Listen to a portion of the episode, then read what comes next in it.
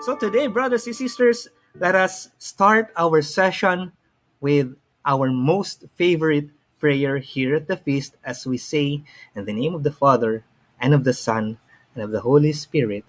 Amen. Today I receive all of God's love for me. Today I open myself to the unbounded, limitless, overflowing abundance of God's universe. Today I open myself to God's blessing, healing, and miracles. Today I open myself to God's word so that I become more like Jesus every day. Today I proclaim that I am God's beloved. I am God's servant. I am God's powerful champion. And because I am blessed, I am blessing the world. In Jesus' name, amen and amen.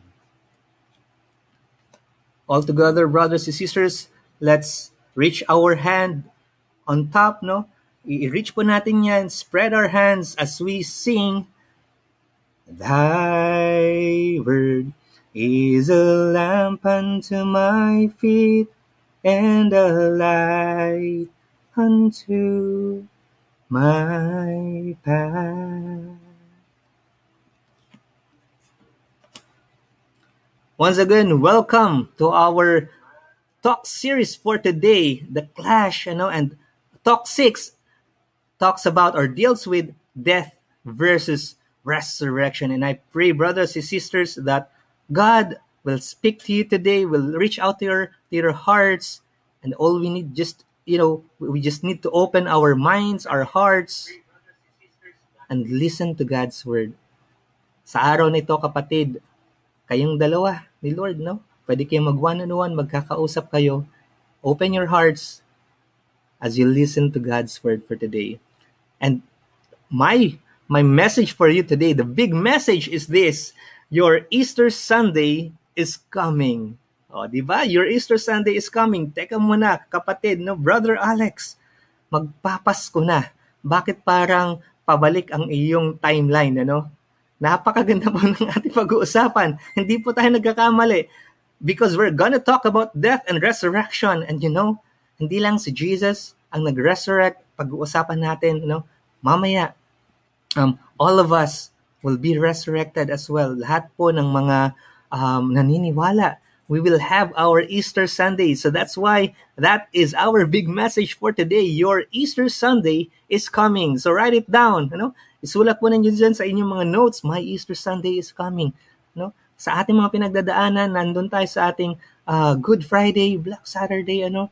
Pero ngayon, uh, what we're saying is, darating din ang kasiyahan, ang tagumpay, the victory is ours. No, your Easter Sunday is coming. And I want to add a new phrase as part of our core vocabulary. No, as a Jesus follower, very important, very important. Why? Because this phrase, you will see this in the Bible, in many parts of the Bible. Ano po ito?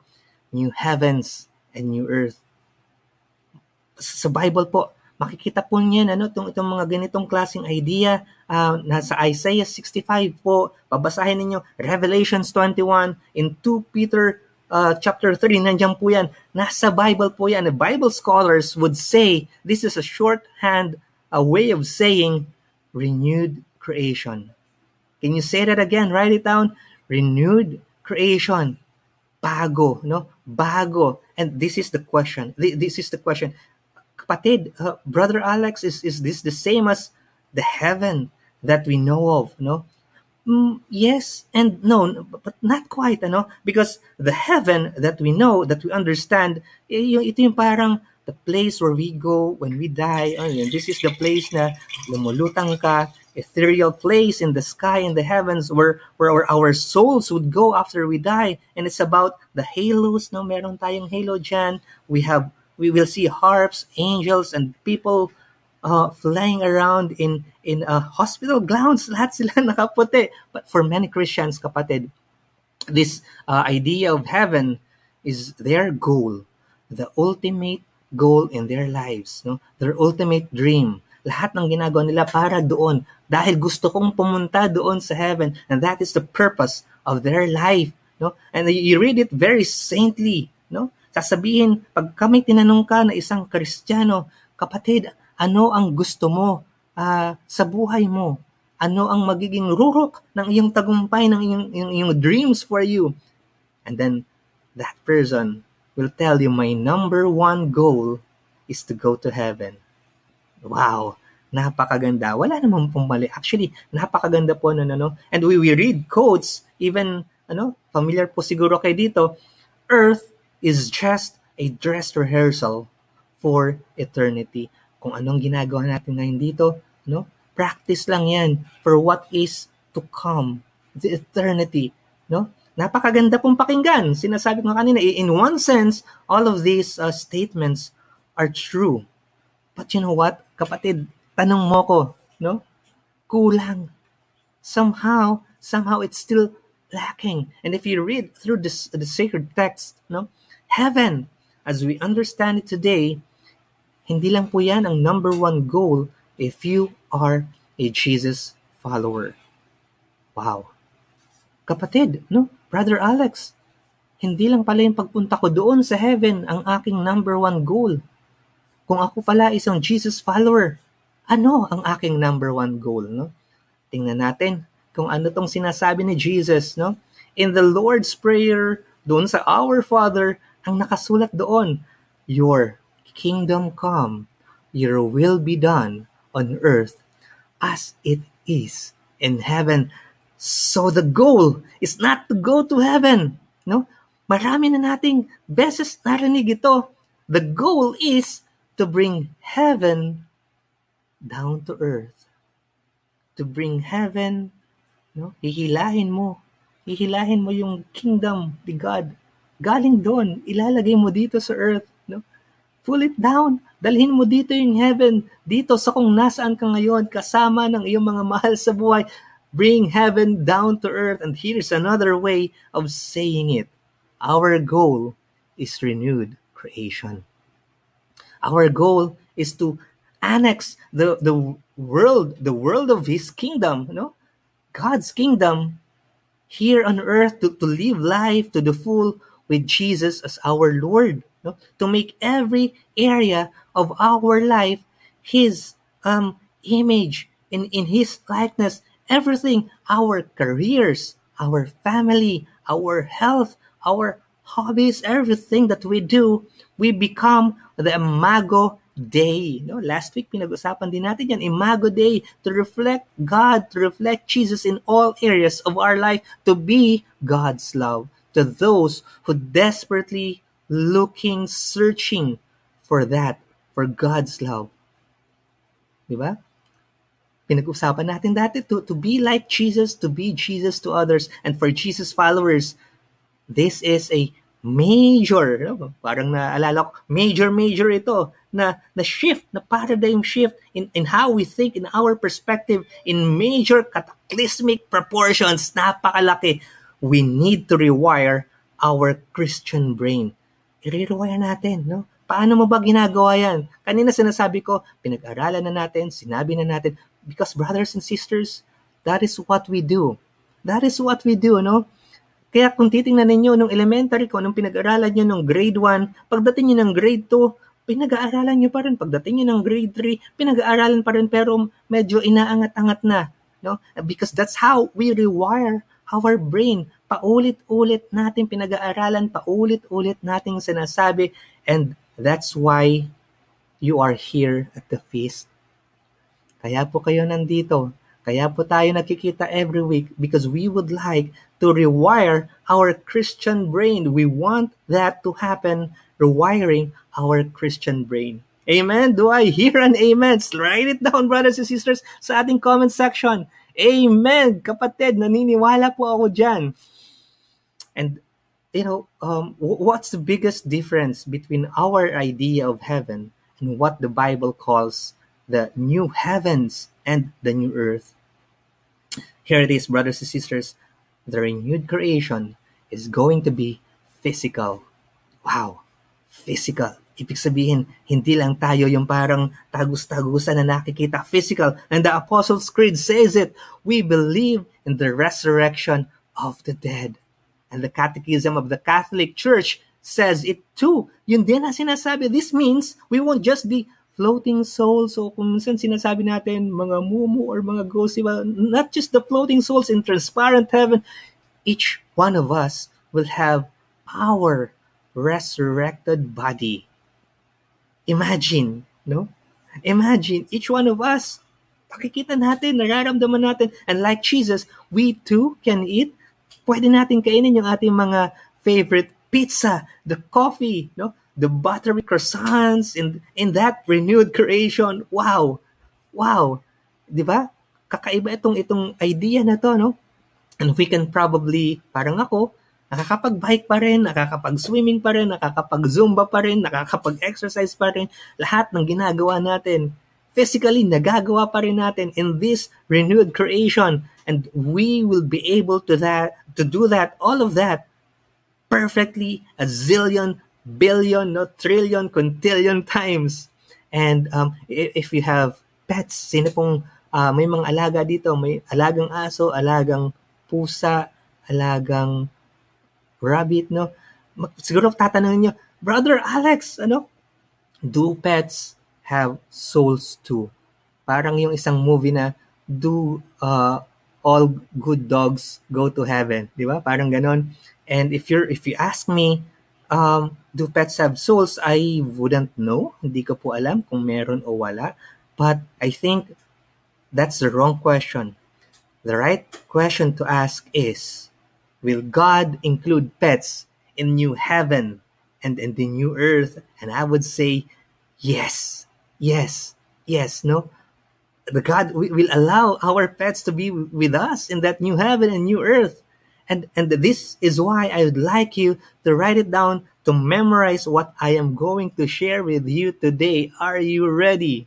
Are you ready? Sulat mo natin ito. Memorize this. God's agenda is not migration, but transformation. Hindi po migration, but here and now, transformation. What does it mean? Christianity is not about building that spaceship, no? Na, na na balitaan nyo siguro dati, parang meron pang nag-build daw ng spaceship para makapunta ng heaven. That is not our main goal. That is not our main agenda no, as Christians. To escape to heaven daw, para dalhin doon sa heaven. Christianity, again, write this down. Christianity is building a city here and now where God's love reigns. Amen. Amen.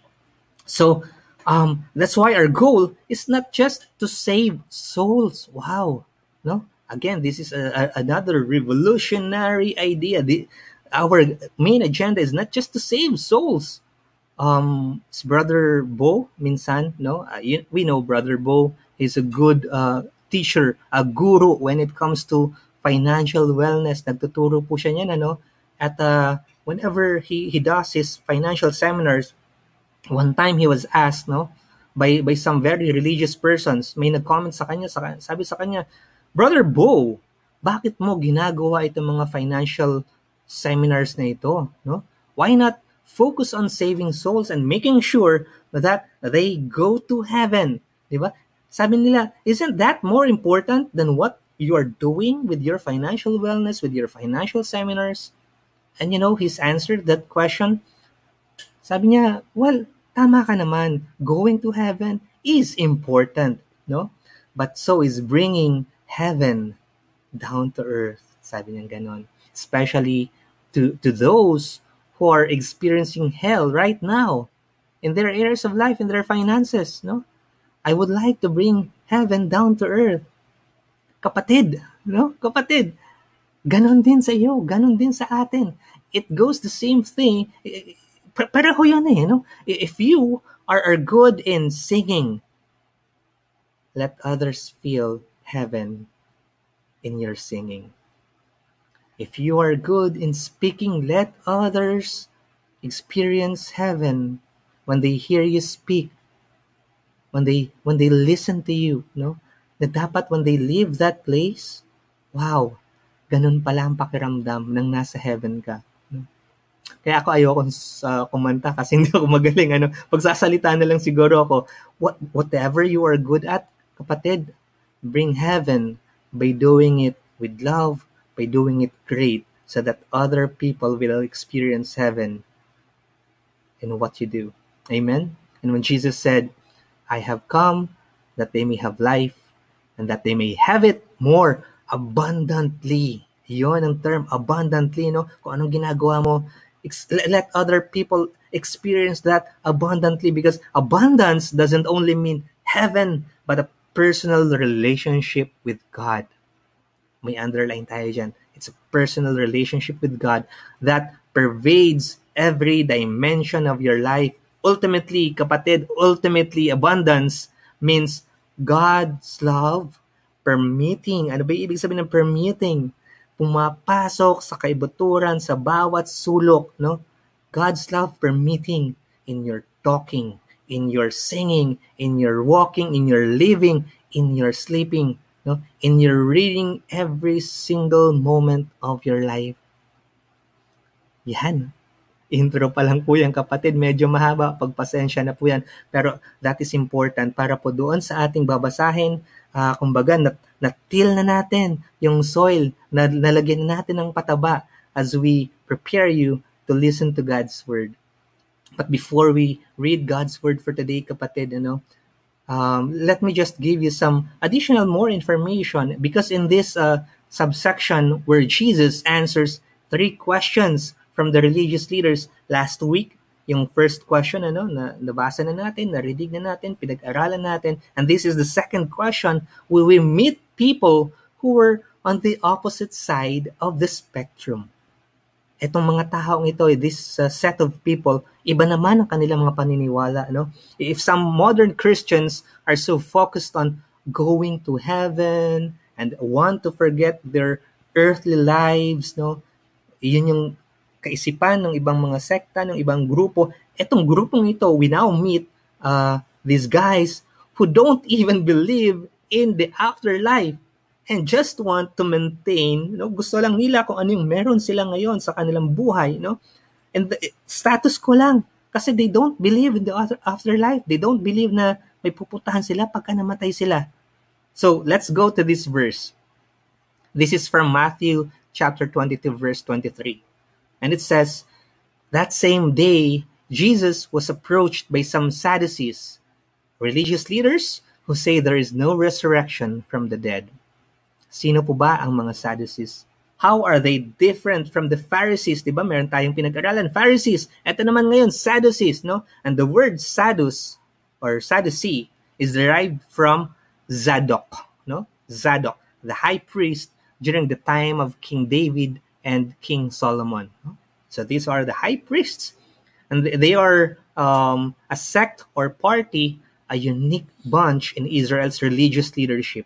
They were a small group. They were just a small group, but they were very influential and had deep pockets. Ibig sabihin, ito yung mga, mga mayayaman, alta sosyedad. Sila yung mga nag, uh, nagle-lead ng church. Nasa sila, sila yung mga leaders, no? And they lived, kung iisipin natin, they lived in Forbes Park. They drove Mercedes Benz, Ferraris, Rolls Royce. No, they were also in charge of the temple. So the, the Sadducees accepted only the written law of the time, the Torah. And the first books of the Torah is the first uh, five books of the Bible and not the book of prophets. Bakit, no? Bakit? Because um, if you read it, the, the prophets, in the book of prophets in the Bible, you'll see that this book is criticizing the religious leaders. So ayaw nila nun.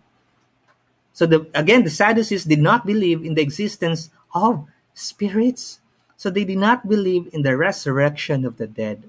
They believed that, of course, once a person dies, that's it. Sabi nga nila, kaput, zero, nada, nil. Pagpatay ka na, patay ka na. Wala ka nang ibang magagawa doon. No? Ganon ang kanilang kaisipan. And the Sadducees were not, were not like the Pharisees who believed in resurrection. The Pharisees believed in the supernatural. Ito yung isang malaking kaibahan nila. The, the Pharisees believed in angels, in demons, in heaven, in hell. Lahat yan pinaniniwalaan ng mga Pharisees but not the Sadducees. You know, the, the Pharisees, uh, it comes from the Hebrew and the Aramaic word parush or parushi. Ano po yun? Ibig sabihin yan, separated. separated. No? Also, an ancient, uh, ancient Jewish sect din sila. The Pharisees were called separatists. Tama ba yung pagkakabasa ka nun? Because they strictly observed the written law as well as the traditional law. Ayan. So, ito yung, ito yung sitwasyon natin. Uh, to give you an, an idea kung ano itong nangyayari during that time that they are going to ask Jesus that second question. You know? And I guess not believing in the resurrection of the dead was more convenient for the Sadducees. Siyempre, no? Kasi mayaman sila. Lahat ng gusto nila, ng naisusuot nila, ng nag, gu, kaya nilang gawin. Gusto nilang kainin, ano? Nasa magandang bahay sila. Gusto nila, ganun na lang ang buhay nila. No? Why bother the afterlife if if I'm having a great time in this life right now? Sabi nila, no, these are people in power and they will avoid any re-leveling of power. Siyempre nga naman, 'di ba? Pag pagka merong afterlife, hindi nila alam kung anong magiging katayuan nila sa afterlife, sa buhay nila. Baka mamaya pagdating doon, eh hindi na sila mayaman. But Jesus believed in resurrection of the dead. Amen? Jesus believed in the resurrection of the dead. So the Sadducees, they shared a silly story of a wife. Ito na, magandang parte na po ito, no? They shared a, a silly story of a wife who had seven husbands. Pito ang napangasawa nitong isang may bahay na ito, no? To prove, no, that the resurrection of the be- of the dead was a silly idea too. But you know what? Sabi natin, Jesus is genius. Why? Because itong trap again, itong itong uh, question na ito nag-backfire ito sa mga Sadducees. Are you ready to listen to that story? Amen? At this point, uh, mga kapatid, I would like to call on screen Brother Woody who will share with us, no? And, and give us the word, that story. So, Brother Woody.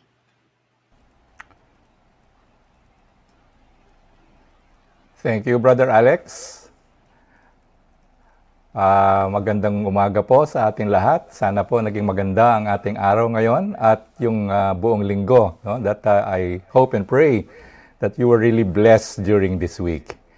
Anyway, last week po, uh, narinig natin yung ano, 'di ba, yung kwento na the Pharisees tried to trap Jesus by asking the question, is it right to pay taxes to Caesar or not?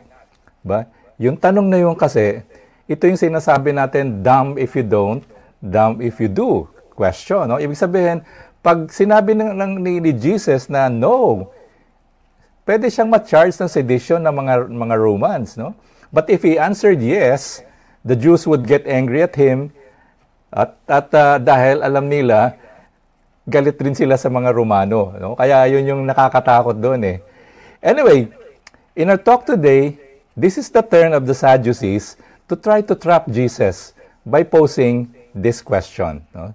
Sabi nila, Teacher, Moses said, if a man dies without children, his brother should marry the widow and have a child who will carry on the brother's name.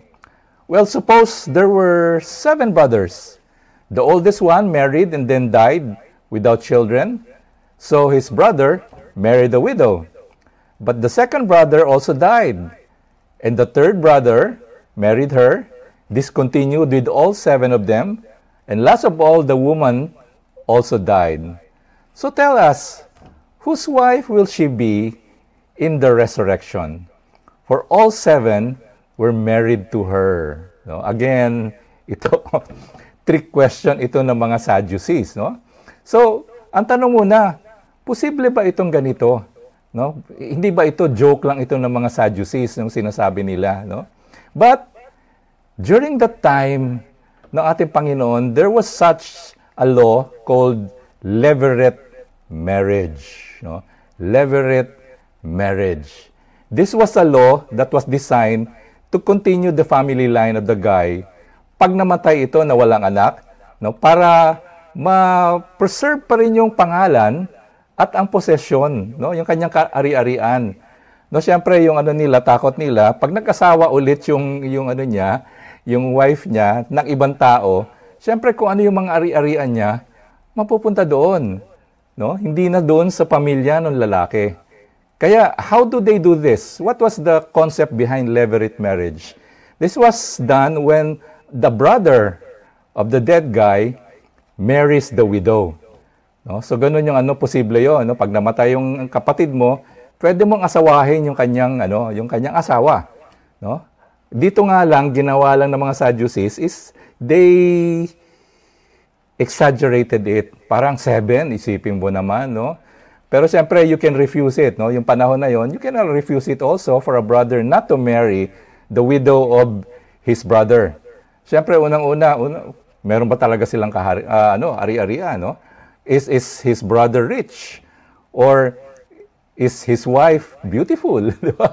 so, so yun yung ano, no? no? So, pero, that that was that happened no it although very rare yung mga instances that those were really done during that time but Jesus blows them away with this answer and this is what Jesus said your mistake is you don't know you don't know the scriptures and you don't know the power of God for when the dead rise they will neither marry nor be given in marriage in this respect they will be like the angels in heaven.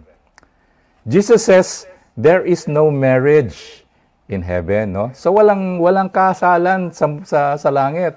Bakit sinabi ito ng ating Panginoon, no?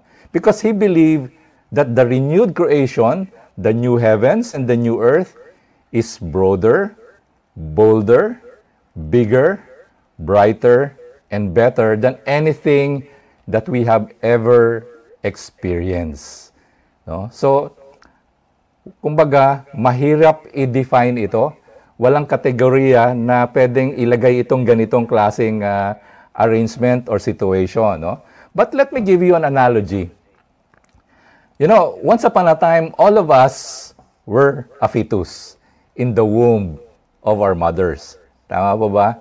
Nung uh, mga 4 weeks old pa lang tayo, we started to develop our lungs. But by the 30th week, our lungs were already complete. But we were not inhaling air. No? Kahit may lungs tayo, hindi tayo humihinga ng ere or oxygen. What we were inhaling was liquid. Liquid that was coming through the umbilical cord that connected us to our mother. Kaya fluid yung pumapasok. Fluids that contain oxygen. But One fateful day, lumabas na tayo doon sa tinataguan natin doon sa loob ng uh, ng nanay natin, yung tinatawag na nating uterus, no? So, lumabas na tayo doon at biglang nakita natin napakaliwanag, no? Yung pala nasa operating room tayo, nakita natin liwanag and we started to take our first breath. And the umbilical cord that connected us to our mothers were cut. And so we lived in a vast world that we could never imagine. No? Pagpa, paglabas mo, ano kaya ito? Bakit ganito kalaki ito? Dati napakaliit lang ng mundo ko rito. No? But at this point, sige, ano muna natin? Itabi muna natin yun. No? And let's imagine that our mom was talking to us when we were in the fetus via mental telepathy. Parang sa sinasabi ng ating nanay sa atin, anak, yung buhay mo maiiba mula sa nangyayari dito. No? Habang andyan ka sa loob, ito yan. Pero pag lumabas ka dyan, ibang-iba yung mundo mo. No? Imaginein mo yung blue skies, green trees, no? lovely mountains, mga dagat, no? mga sunny beaches, makakain ka ng, uh, ng, uh, ng donut, ng coffee, uh, makakapanood ka ng basketball, o kaya manonood ka ng Netflix, o kaya K-drama, No? Gaya nung mahilig dyan, yung isang kasama natin dito sa mga K-drama. At YouTube. Ma-imagine mo ba yun, anak? Diba? Siyempre, you won't. You're a fetus and you cannot even fathom, ano kaya ito pinagsasabi ng nanay ko? hindi, hindi ko naintindihan ito pinagsasabi niya, no? But that is exactly what the renewed creation is to us. We don't know how to define it. We don't know the uh, ano, ano man yung kategorya na meron nun. No? But there's another message that I like to bring out here. When Jesus said, For when the dead rise, they will neither marry nor be given in marriage. No?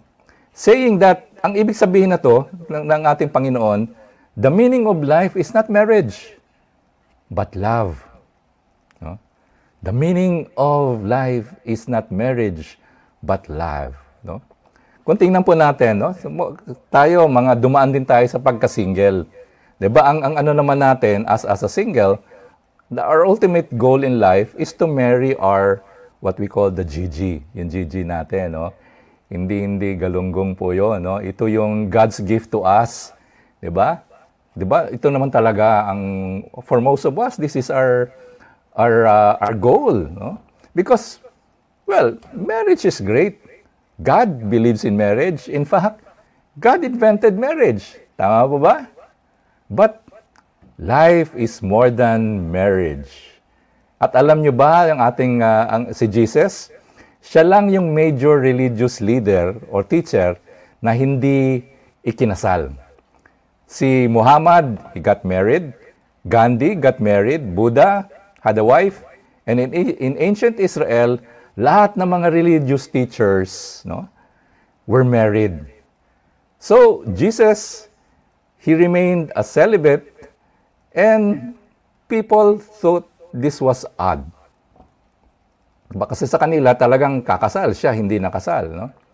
So tanong ko sa inyo mga kapatid, are you single and thinking of permanent celibacy? Masama ba ito? Hindi. The gift of celibacy is loving a larger family. No? The gift of celibacy is loving a larger family. Celibacy is prophetic, pointing us towards the renewed creation where we can love more persons. No? Face it mga kapatid, in our current state of affairs, limitado tayo as to how many persons that we can love. Tama po ba? No? Mabilang mo lang naman kung sino talaga yung kaya nating mahalin o given our time, our, uh, our situation right now, mabilang mo lang naman kung ilan talaga ang pwede nating maging ano, no? Uh, pwedeng mahalin. No? Take the case of Brother Bo. Every day he receives hundreds or thousands of messages from people asking for advice or prayers. No? Sabi nga ni Bo, eh, minsan ang wish niya na pwede siya magano na he can have a cup of coffee with every person who writes to him uh, for him to be able to listen to each one's story, to pray for each one's uh, heartache. Pero alam natin, napaka-imposible nito. Physically impossible gawin ito. No, sa, da- sa dami na yon, baka itakwil siya ng kanyang pamilya dahil wala na siyang oras sa kanyang pamilya. Wala siyang ginagawa kundi mag-shepherd sa napakaraming tao. Hindi naman pwede yon, no? Siyempre, ang unang ano mo, unang priority mo yung iyong pamilya. But brothers and sisters, I believe a day will come in the renewed creation when all these limitations will be removed and we can love everyone in God's big family. Embrace each one, listen to everyone, and love each one. Because in the kingdom of Jesus, every life is cherished. Every person is love. Amen? Pakilagay po, Amen, sa ating comment section. No? And finally, Jesus delivers his checkmate dito po sa mga nagtatanong sa kanya, sa mga Sadducees na to, that why we should believe in the resurrection of the dead. Nasabi kanina ni Brother Alex na itong mga Sadducees, ang binabasa lang nila yung Torah. No? Ano yung Torah? This, these were the first five of the 39 books of the Hebrew Bible. So ito yung mga Genesis, no? So dito lang sila nag ano, ito lang yung kanilang basehan ng kanilang paniwala, no? So in proving the resurrection from the dead, di ito rin ang ginamit ng ating Panginoon. Kung ano yung yung mga libro na ginamit ng mga Sadducees, ito rin ang ginamit niya to counter their uh, their trick question, no? So ito yung sinabi niya. But now, as to whether there will be a resurrection of the dead, haven't you ever read about this in the scripture? long after Abraham, Isaac, and Jacob had died, God said, I am the God of Abraham, the God of Isaac, and the God of Jacob. So he is the God of the living, not the dead. So when the crowds heard him, they were astounded at his teaching. You know, Jesus was quoting from Exodus chapter 3 verse 6. Isa ito sa mga libro sa Torah, no? Where Jesus dito, he was talking to Moses. And while talking to Moses, he said to him, no? I am the God of Abraham, Isaac, and Jacob. No? So ibig sabihin, may personal relationship siya dun sa mga tinatawag nating patriarchs. So nung buhay sila, magkakilala na sila, no? At hanggang dumating sila sa langit, barkada pa rin ng ating Panginoon. Yun sila Abraham, no? In fact, in, in fact, in uh, Psalm 73, it says, I am continually with you. You hold my right hand. You guide me with your counsel. And afterwards, you will receive me to glory. So, ibig sabihin, when you say glory, doon na sa, sa taas yon. So, why, here's why Jesus believed in the resurrection of the dead. Sabi nga niya, God's relationship with us is so strong, it cannot be terminated by death. No? Kung ano yung pagmamahal ng ating Panginoon sa atin, kung paano yung relasyon natin sa ating Panginoon, hindi mapipigilan nung, uh, nung pagkamatay natin. Kasi gusto ng Panginoon, tuloy-tuloy pa rin ang relasyon natin sa Kanya, pero kasama na natin siya dun sa langit. Brothers and sisters, look around you. There's so much death, decay, darkness everywhere, no? And it's easy to, to give up. Tama? But we are the resurrection people. And God's love will conquer death. You know, there is a burning hope in each one of us that we will rise from the dead, and we will be part of that renewed creation. Jesus himself had this hope ablaze when he was hanging on the cross. While everything around him was Good Friday, Easter Sunday was already exploding in his heart. Andun na yung kanyang ano, no? Andun na yung ito na, ito na yon, no? This is it. This is what I wanted to achieve. Easter Sunday. Hope for the people that I am sacrificing my life for. So, brothers and sisters, are you going through your Good Friday right now? Are you losing hope? Are you wondering, where is God in all this darkness? Where is God in this pandemic? Where is God when my family got sick? Where is God when some of my loved ones passed away because of this pandemic? God is telling to us right now hold on to hope because you are part of the resurrection people. So each day, let us work towards the new heaven and the new earth. Our Easter Sunday is coming, brothers and sisters. Our Easter Sunday is coming. Amen. Join me in this prayer, brothers and sisters. In the name of the Father, the Son, the Holy Spirit. Amen. May the Lord Jesus put his hands on our eyes also, for when we too shall begin to look not at what is seen, but at what is not seen. May you open the eyes that are concerned, not with the present, but with what is yet to come May He unseal the heart's vision that we may gaze on the God in the Spirit through the same Lord Jesus Christ, whose glory and power will endure throughout the unending succession of ages. This is a prayer from Origen. Lord God, again, we ask for your presence, Lord, in our lives. Lord, we pray for your protection, your provision, and guidance as we go through this dark valley that we are experiencing right now, Lord, this pandemic, O oh Lord. Lord, we pray that you protect us, provide for us, Lord, not only us, but all our families and loved ones, O oh Lord. Lord, we know that all of us are afraid. We have our anxiety and worries that we are experiencing right now, O oh Lord.